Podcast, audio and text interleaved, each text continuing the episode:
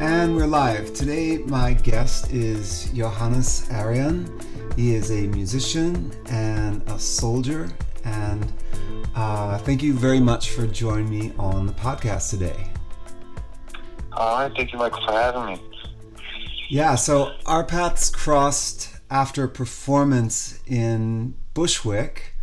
And uh, you came up to me so warmly and we spoke about music and the paths of spirituality, your experience um, in the military, and how all of this can braid together to you know speak to the need for people to connect and release their their traumas in a safe space. So, uh, would you share a bit about how uh, you came to the the path of music and and how that's been a tool for you Yeah, to help others. Um, so it was close about uh, 10 years ago. I was on my first deployment over in Iraq and Afghanistan. And uh, I was out there in the dunes and I heard uh, the Quran playing, the recitation of the Quran playing out there. And then I heard somebody playing some flute. And uh, it was really beautiful. And I wanted to do that because it just, uh, just took me away. Uh, I got back, bought my first flute um, after my first tour, and I just started self-teaching music and walking uh, that kind of path of uh, music alignment um, on the side of you know doing social work and the healing path. So that's where I really picked up my first instrument about ten years ago. Wow. So, were you uh, discovering instruments from the Middle East first? Uh, yeah, the uh, Arabian flute was uh, one of my first flutes I started playing in transfers. Uh, really just spoke to me. It has a very uh, disarming voice uh, to listen to when you hear it, you know? Ah. Wow. And uh, how have you used music since you discovered this particular flute on your path? What are you doing with it now? So uh, when I moved to New York about three years ago, I started doing uh, sound healing sessions, uh, Merkaba Sound, um, with a few other uh, talented individuals. Uh, we used to hold space ceremonies for uh, six to eight hours. Um, we used to uh, play a lot with um, the uh, heart of people and uh, move through uh, emotional spaces uh, with these instruments. Uh, and then moving on through that, help people through, you know, their traumas and the things that they went through just by creating a safe space. Ah. So, what does that look like? And, and how does music play a role in helping them to, to dis, disarm and, and open up their armor? So when people come in the door, um, one of my favorite um, medicines to use and uh, shamanic tools that um, I like to use, a call to me, was uh, rapé. It's um, a shamanic snuff that's blown in the left and right nostril. Um, it has mapacho and some tree ashes. So it allows you just to instantly ground and align. And I would offer that for people that wanted to try. Usually people would see other people do it and it's okay, that looks great, I'll do it too. And uh, we start off with that, just get everybody aligned, leave your um, problems, your weight, just uh, let it let it be lifted off your shoulders, and then sitting down um, for a few hours and just letting the music guide you through a journey, um, a peaceful, restful journey for the next few hours. Hmm. Yeah, I remember the first time I worked with rapé, and uh, I'm quite sensitive to tobacco, and Mm. I felt tremendous clarity, and then I swooned. And it can be a, a purgative as well, depending on the Yes. on the type. Are are they all like that, or Uh, no, there's different various types. There's uh, well over like um, 300s to thousands of different tribes.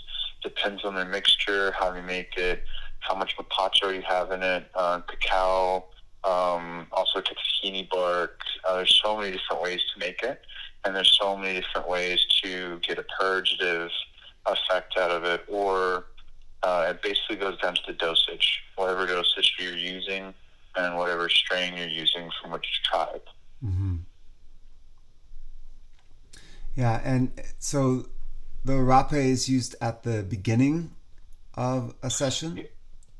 Yes, I would use it at the beginning. Uh, it just allows your mind to um, relieve itself from the chatter, the monkey brain. Allows it to just uh, stay in a subconscious space um, and not have the worldly problems of what am I going to do after this? What is what is the ten minutes from now? What is the hour from now? What is last week? What is the breakdown of this monkey that I'm trying to control while I'm trying to listen to the ceremony? So it just takes all that out of the equation. Mm. Yes, and music as a uh, a way of stimulating someone and also focusing them without Yes. forcing it uh, is is such a powerful way of of having an audience, you know, share an experience with. This is also unique to each audience member. I, I'm not sure there's so many other shared experiences that have that power.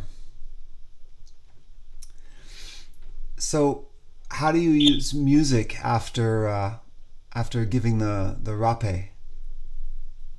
Uh, say, say that one more time for me. How are you using music as a healing device after uh, administering the rapé?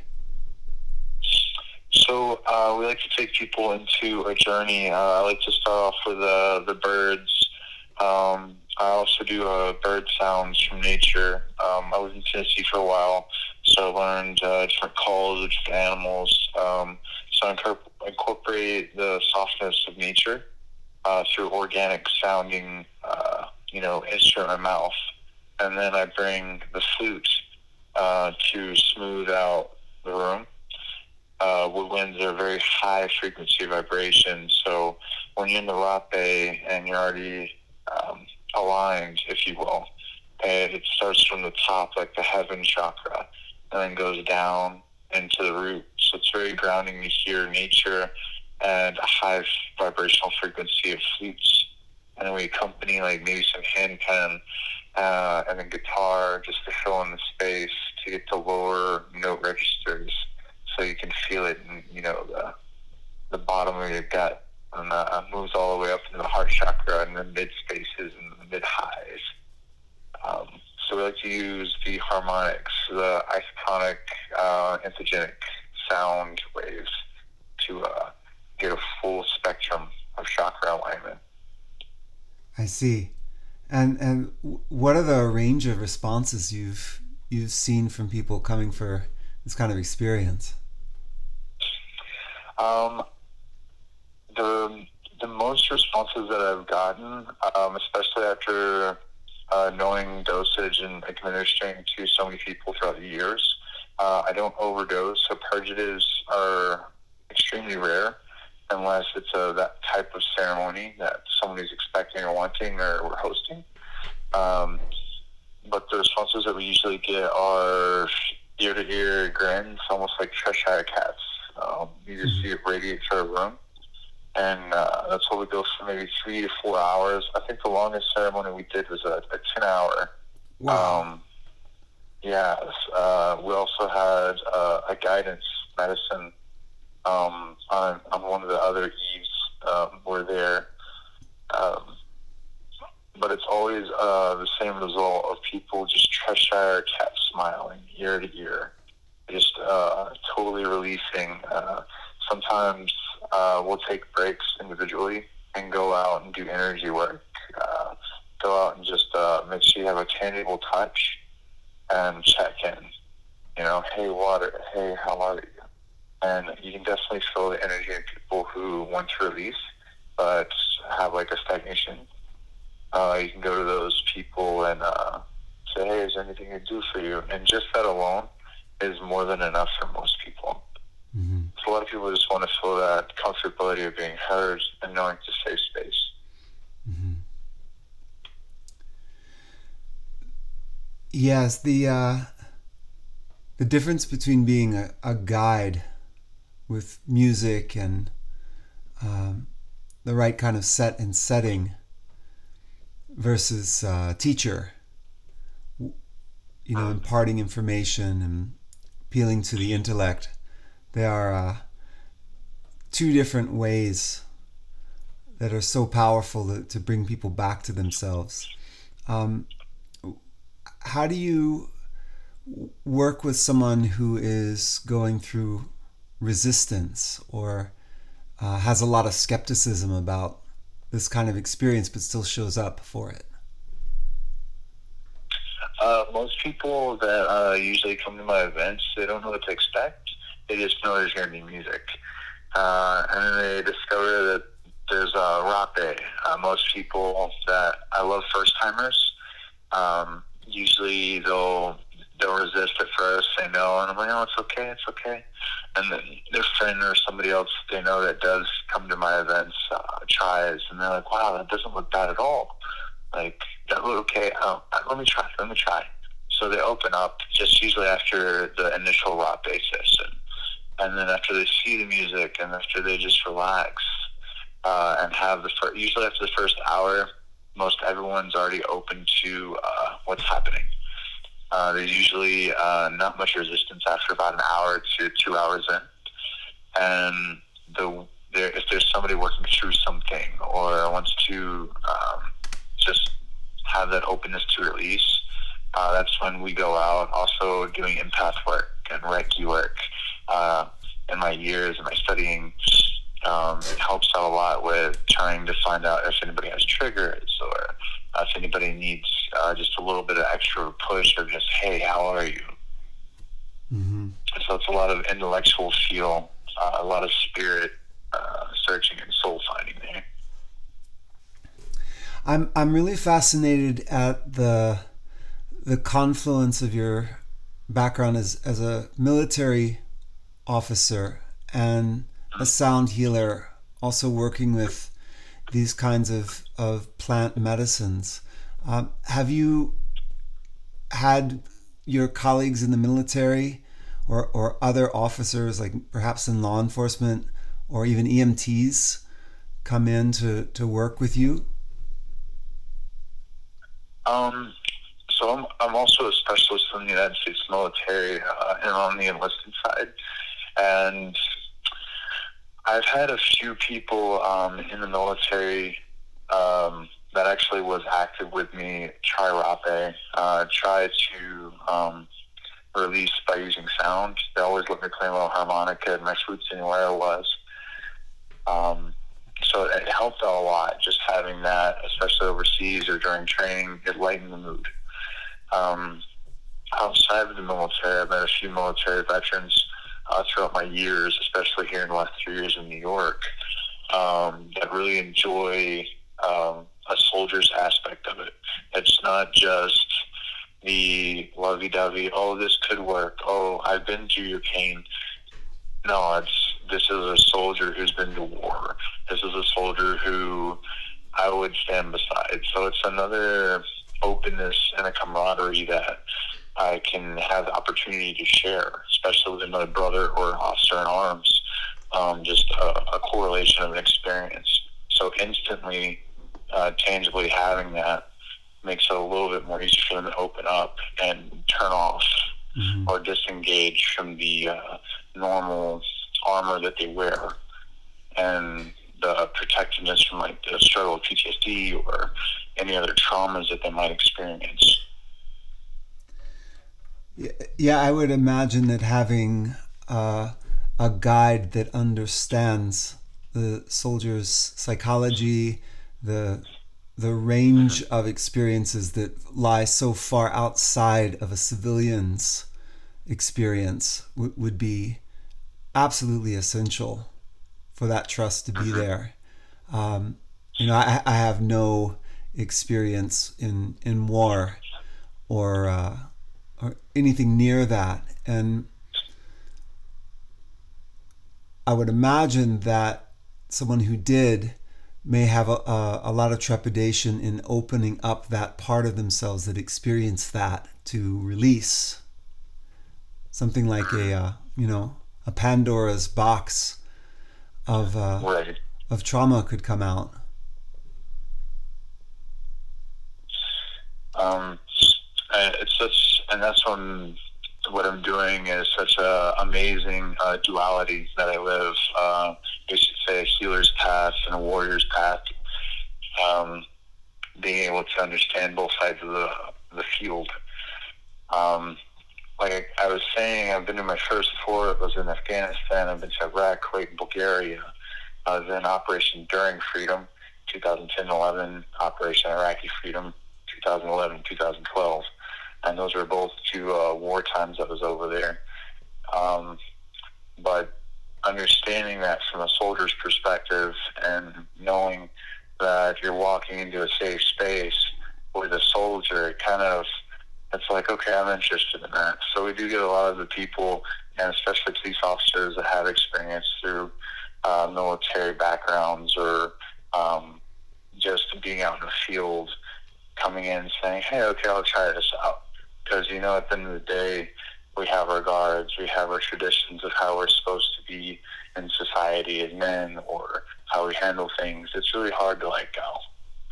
So it's uh, one of my um, beautiful things that was gifted in my life experience to gift in a healing fashion with my music. Mm. Ha- have the the soldiers and and officers and, law enforcement who have worked with you uh, at least more than once uh, come back to say that their performance in their fields has improved or have have some of them said hey i'm you know i'm just too i'm too much on the front line to be this sensitive um, usually the result i get isn't um, uh, about the performance of later. It's more of what I did for them then. Uh, the average result that I get from people, especially soldiers, is, bro, wow, thanks. Um, usually uh, heartfelt hugs. Uh, sometimes people will tear up um, just to say, wow, it's just nobody really gets this. Nobody gets me. And it's, uh, it's such a dissonance, especially being soldier and coming back to a civilian's lifestyle. They don't shame you for that and it's really hard to have someone who can understand that and knows that almost alienation of trying to integrate into an average day life after you pretty much was given a book of what you can do and how you can act. And then you have to come back to the rules of what man says you can do and how you're supposed to actually act outside of your training uh, it's, it's a little, it, it's hard. It's like an alien world. Um, so for them and for me, uh, it's a beautiful emotional experience when we can get people in there that understand that and open up that, as you said before, Pandora's box, such a good ideology there of emotion, um, and share that with someone. Yeah, so over the years, some of the the finest, most serious healers and and guides on in, in the eastern paths of yoga and uh, Chinese medicine are uh, elite former soldiers.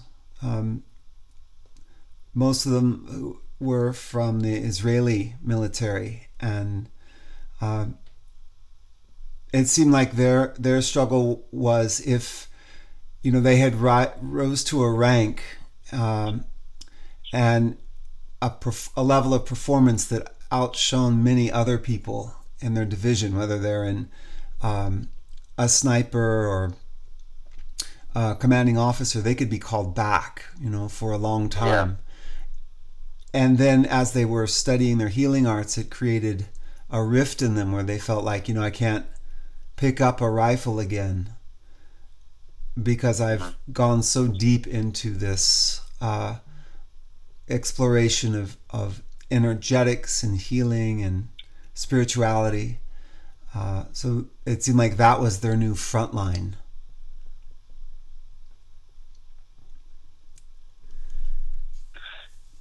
I I have to agree with that. Yes, uh, it's um, as soon as uh, you feel this overwhelming qualm of uh, there is better without physically having to make it better, that's uh, revolutionary power.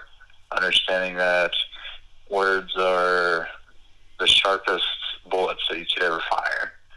And also understanding that you don't have to have physical armor when you have an open heart.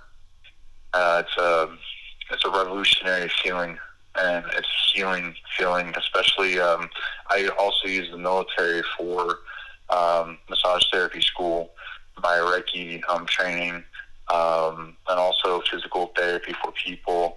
I, I just wanted to give, and I had innate an ability to want to own that, you know. And music also helped with that. There's instant. I don't need a word to describe any of my feelings. I can just play for you. I can just open my heart. You can hear me. Mm-hmm. So it's uh, another easy accessible tool that um, I just equipped in my arsenal. But I definitely used it, and there are some soldiers that have used it and that have come from um, that type of lifestyle and actually paramounted on it to get what they needed out of life for the nourishment. Um, and I have a lot of stories, as you're speaking of, the uh, Iranian, Iraqi soldiers, and there's a few other ones uh, throughout the Middle East and the eastern side of the world as well that uh, have such amazing um, access to this ability and this this free gift, if you will, if you accept it, you know. Mm-hmm. Uh, I, am curious. Uh, your time in Afghanistan, um, I've heard that some of the, the, the factions that the U.S. military were were confronting uh, have outlawed music and instruments. Um, ha- had you had any contact with them, or and how that absence of, of arts and music may have affected the psychology of their people? Um, I haven't had any um, contact with uh, these types of isolations. I have heard that there were some places where we're not allowed to play um, music. We all rigged our um, military vehicles up with loudspeakers so we can hear. Um, I mean, you're not supposed to, but we did anyway. It's it's a desert. We want music. Music passes the time. Um, but we were told not to bring uh, certain music or loudspeakers in certain areas.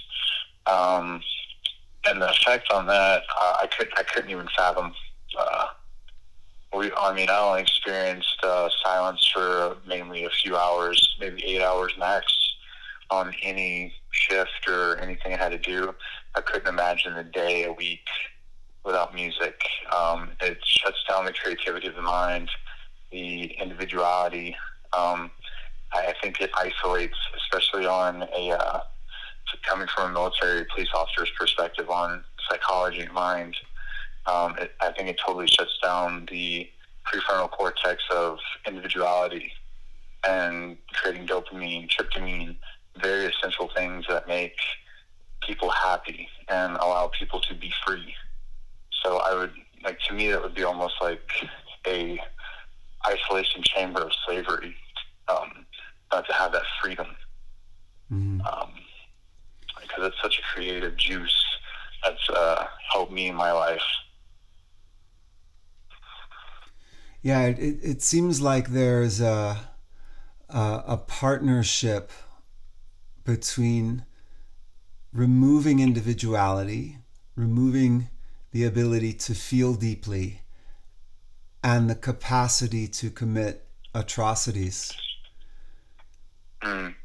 You know, like we're we're only following orders, and uh, you know we're all wearing the same garb, or we're all wearing these masks. And I would imagine that if you have uh, a culture or an aspect of a culture that has removed the artistic expressions, that the uh, the insensitivity that would be mm. ingrained would would empower those those individuals to do things that were uh, you know unthinkable otherwise. Right. I have to agree with that. Um, especially uh, the training over there. Some of their training is a little bit more intense. Uh, some of ours and some of our trainings are a little bit more intense compared to some of the other world's training for soldiers. But it's definitely a key and paramount on isolation, um, protect yourself, um, don't let anything get into your heart. Um, guard the heart and don't show weakness. So these are the paramount uh, points that are taught to us during our training days. And luckily for us, we were allowed in America training to have access to this music, access to our downtime, which is paramount. Um, and like you're saying, I, I could I couldn't imagine having that type of training without any freedom or downtime, especially something as uh, extensive as the training that we go through. Mm. I'm I'm curious, Johannes. Do do you have any experience with uh, yoga? Yoga, yes. I like to do one of my favorite uh, yogas is Dharma. Dharma yoga is one of my favorites. Um, it taught me a lot of strength, core, and short muscles. I had no idea I had so much strength in my body until I did Dharma. Uh, Dharma Mitra. Yes. Ah, yeah, yeah. He's he's uh, yoga royalty.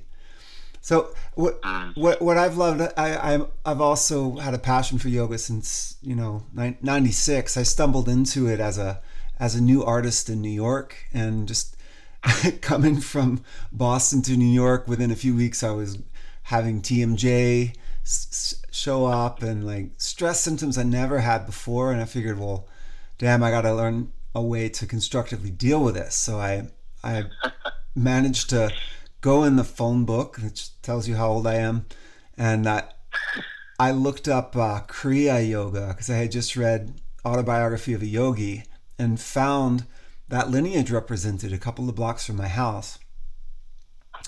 And anyway, the the the focus on energetic management within the yogic arts, uh, I feel is is such a powerful tool for uh, people whose nervous systems have been shocked and perhaps uh, voluntarily or not kept in a state of kind of numbness because they have a job to do. And uh, the the energetic work to help someone understand when their nervous system is just constantly upregulated like you have way too much coffee too many red bulls too much adrenaline uh, and or in kind of a, a perpetual burnout because of that or downregulated like when someone's depressed and it really has no no spark anymore. I found that the the yogic technology and and different forms of practices can be extremely helpful in in helping someone refine their strength and find a level of, of sensitivity that is not weakness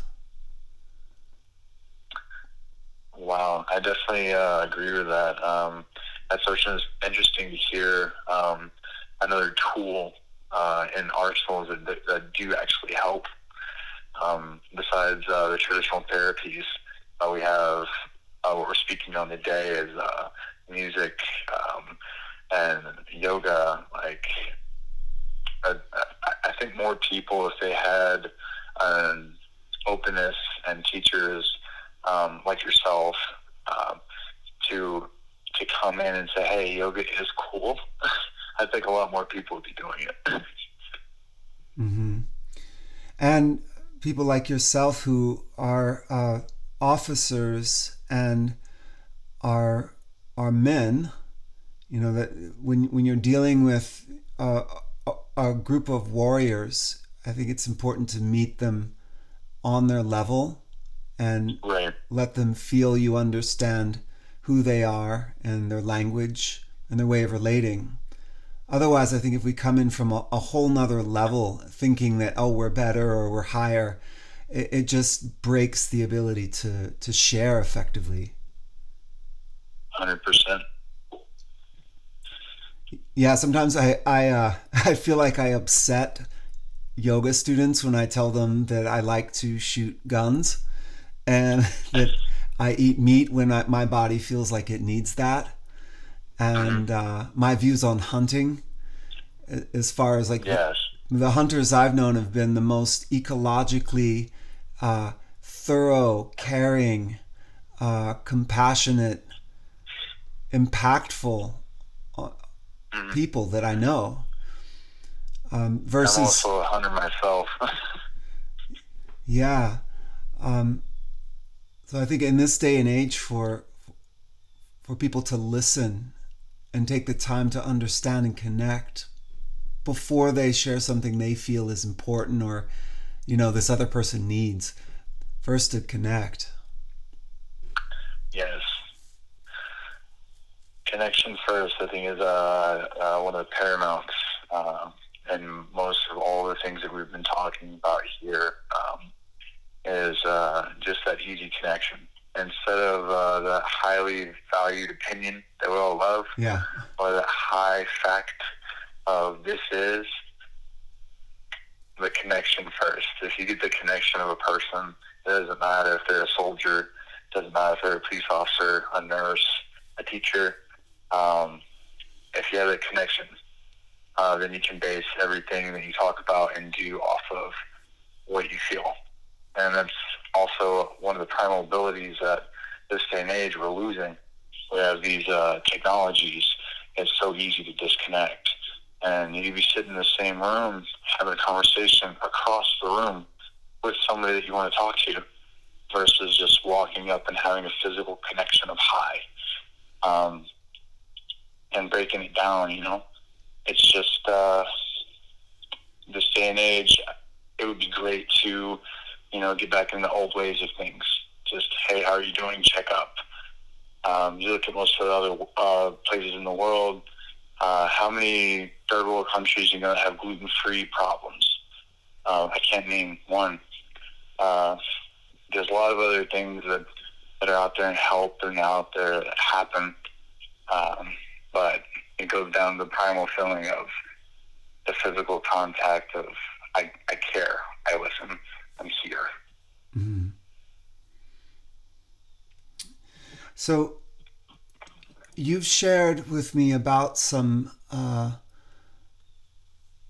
some environments, particularly the ones out west uh, in the desert, that uh, you you've connected with and want to, to gather people around. They they sound like a place, uh, particularly deserts, you know, great beauty, but also of, of ordeal and uh, great dynamics between the heat of the day and the, and the cold of the night.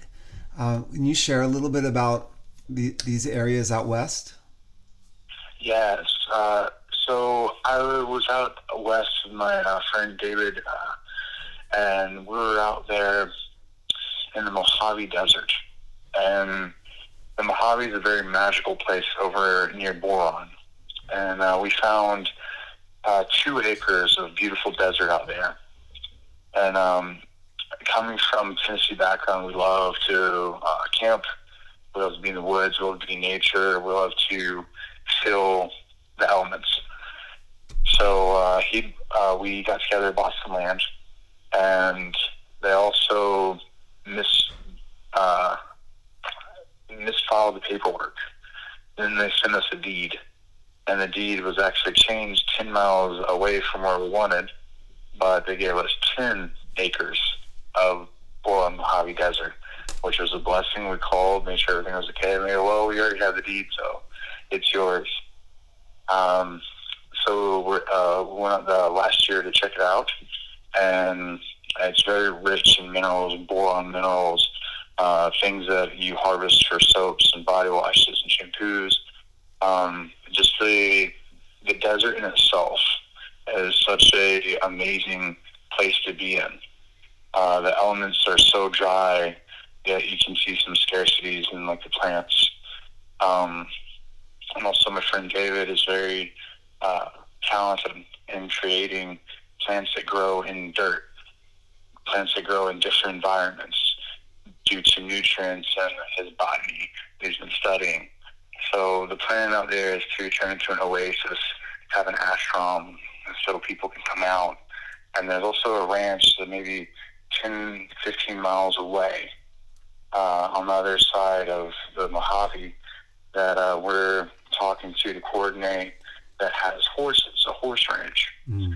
And we're thinking about having people go out there to experience the desert style, like go out and sleep under the stars, that connective traveling journey, man and beast, um, just traveling into this ashram, uh, maybe for you know a few days to a week that we offer, do music, healing sessions. Um, but it's an amazing experience just to be outdoors. And also, a lot of people day and age, we kind of miss that for the luxuries that we love to have. Yeah, and the, the exchange, just like a period of time, let's say, you know, someone could afford four days and to stay off of their devices and have a, that withdrawal. I think we all go through it. The the the space between our impulses and our reactions to compulsively check our our phones. Once that falls off and our senses can fully receive the beauty of the nature and all the information, uh, I found from guiding people in these kinds of experiences that they never forget it and aren't quite as addicted to their technology as they were before. Mm. It does take some doing and some bravery to to unhitch, but I know uh, if you can do it once, you never forget it, and it's far easier uh, going forward. And I, I think that parents who know how to do this uh, are going to be better parents to show their children like the, the boundaries around these incredible technologies that now these kids are just born into. Like they don't know a world without the internet and instant access.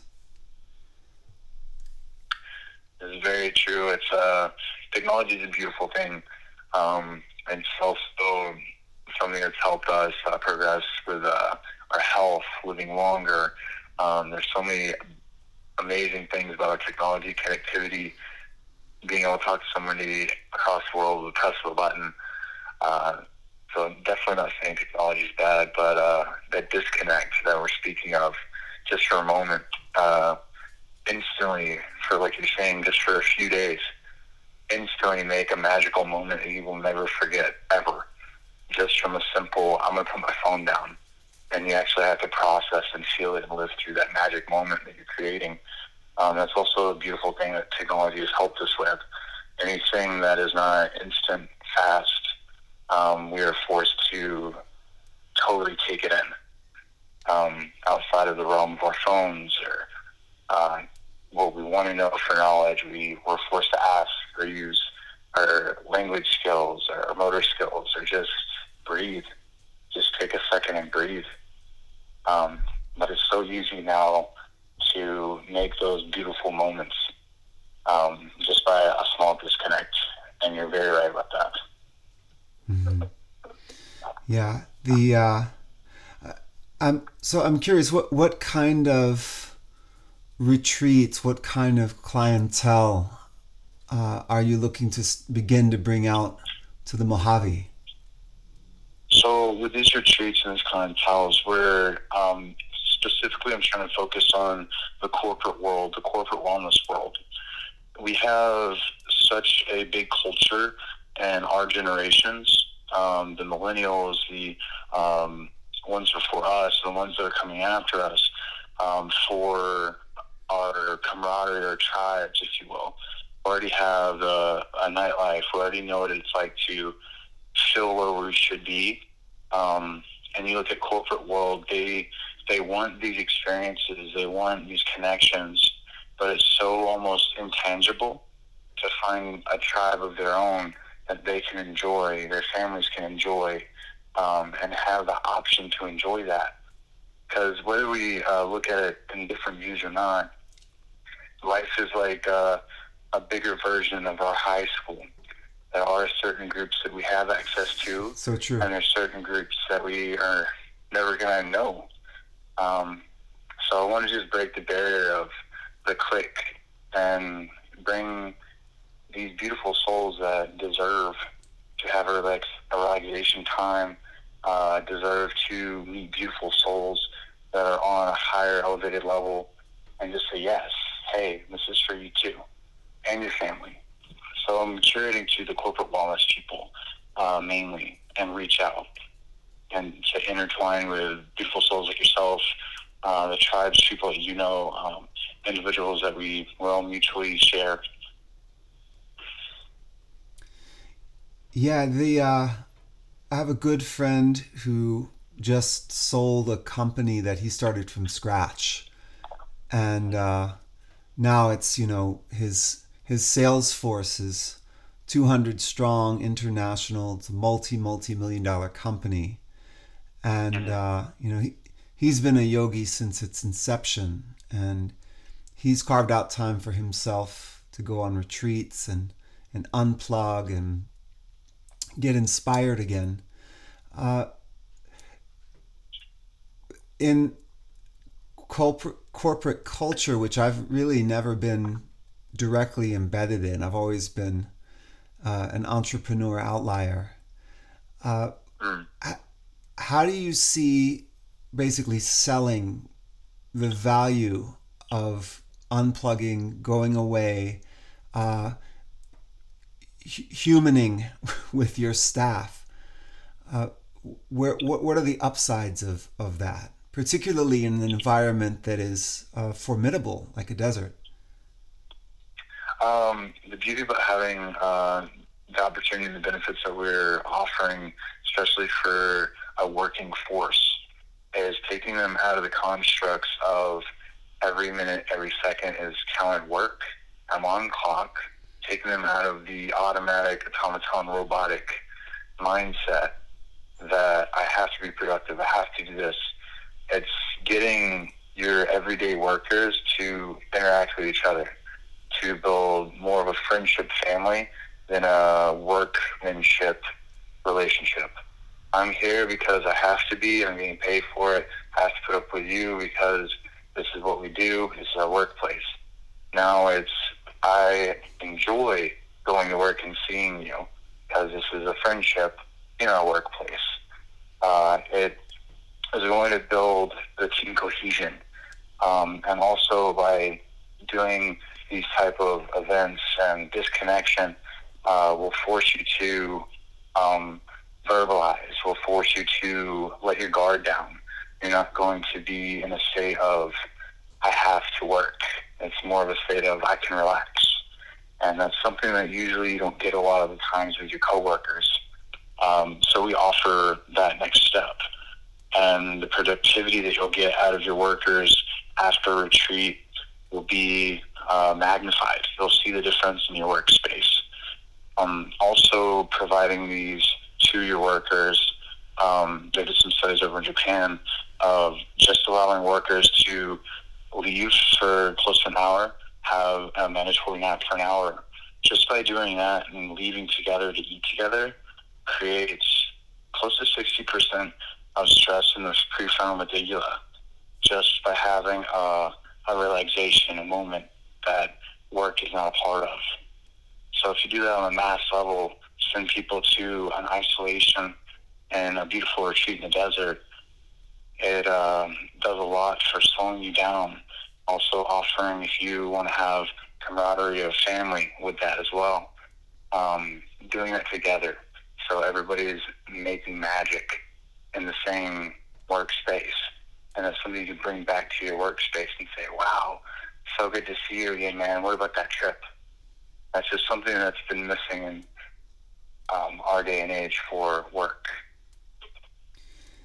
Yes, and and the the multifaceted experience of a retreat like this, where it can have music, time in nature, uh, new experiences like you know horseback riding through the desert, uh, time for meditation, time for celebration. I, I think from experiencing it and, and seeing groups flourish through it, it allows the intuitive sparks to start to fly in organizations where they can have their discoveries, uh, understand what fuels their uh, their great ideas, and and be less territorial with the the advantages of, of being in the way of those energies. I I've personally really gotten a lot out of being in, you know, different forms of communities. I kind of hesitate to say the word tribes, uh, where it's very diverse. There's a lot of excellence in a lot of different places, and people are supportive. They have their their healthy competition amongst themselves, and if someone needs support in learning something or uh, stepping up to to lead and they never have they get that support. I would i would love to see more groups uh, open to that experience. And at the same time i think that cliques are inevitable uh, in in tribes where you have you know max number 120 so the tribe can maintain its cohesiveness. Uh, just like you know a, a platoon is going to be what no more than 40 yeah in a platoon you can uh, it depends on your platoon up to a brigade. So you have 40 and then it goes up to um, a few hundred for uh, multiple platoons uh, three or more platoons and you get into a, big, a brigade mm. of 40 individual um, tribes or platoons, if you will. So you do have this subculture um, and have uh, subparts to make a whole. But you also get together and bring the whole together to have the mass. Yes, and it's it's a it's a natural thing for smaller groups to to bond within the larger groups. I you know back yeah. to, back to your point about high school because I was I was uh, never a joiner you know like I I found guitar and then I lost all interest in social skills or you know prom or any of that shit right and um but I, I remember you know I think everybody does the cliques in in high school you have the band people you have the jocks you have the popular kids you have the the dropouts. And uh, I think it's just a, a natural form of human socializing that we're never going to do away with. But when it gets oh, for sure, yeah, when it gets so hardened that people can't come together as a larger entity, I think that's where you know we as community leaders can offer experiences to help you know soften those edges. Right, bridge the gap a little bit. Yeah. Yeah. Well, we are uh, close to the end of our of our interview. I really want to thank you for your time and all that you've shared. Uh, is there anything else you'd like to to plug before we wrap? Um, if anyone is interested in seeing some of the works that I have been doing, you can check me out on johanessareon.com. It has all my forums, any questions you need, and uh, social medias. You can just access me there. That is J O H A N E S S A R E O N dot com. And also, thank you so much, Michael Hewitt, for your time today, opening up this beautiful podcast in this uh, connective way and keeping this flow going. Uh, I sure do appreciate it, man. Yeah, absolutely. It's an honor, and uh, your your perspective is so powerful and diverse and deep. I remember, uh, you know, this first exchange we had. I was like, "Wow, w- what a cat!" Thank you, brother. All right. Well, enjoy your evening and uh, have a great rest of your day. You as well, Michael. You have a good one. All right. Bye.